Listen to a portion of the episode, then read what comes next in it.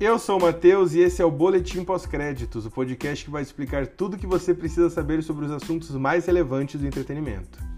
No último dia 24 de janeiro, a academia divulgou a lista dos indicados aos Oscars 2023. Em meio a muitas surpresas e também alguns snobs, a categoria de melhor atriz foi a que trouxe mais polêmicas.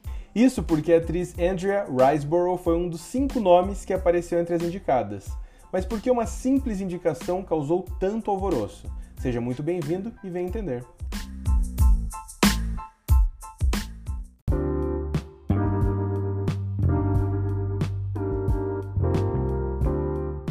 Andrea Riseborough é uma atriz britânica que em 2022 protagonizou To Leslie, um filme independente que conta a história de uma mulher alcoólatra que se torna uma celebridade ao ganhar na loteria, mas acaba se afundando em drogas e álcool.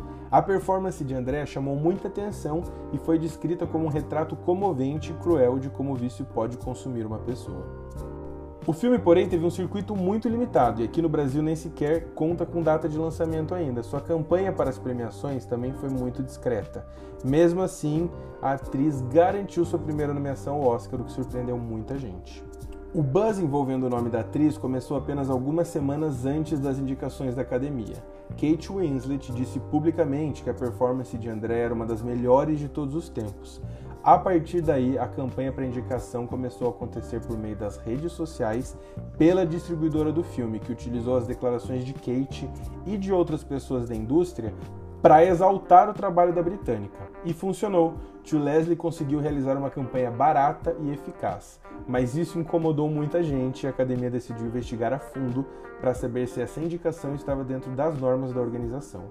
De acordo com as regras da premiação, comentários espontâneos de membros votantes são permitidos, desde que eles não sejam utilizados pela distribuidora para favorecer seus candidatos. E isso aconteceu juntamente com supostos jantares e exibições privadas do filme.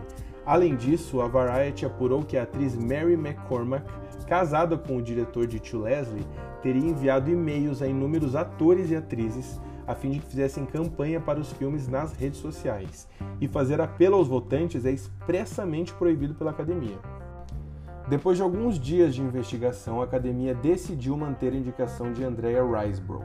Mas as investigações devem continuar e possivelmente teremos novas regras relacionadas à utilização das redes sociais para futuras campanhas em futuras edições dos Oscars.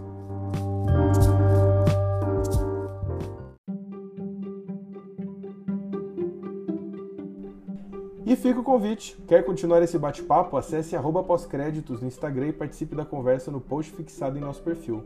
Nos vemos lá.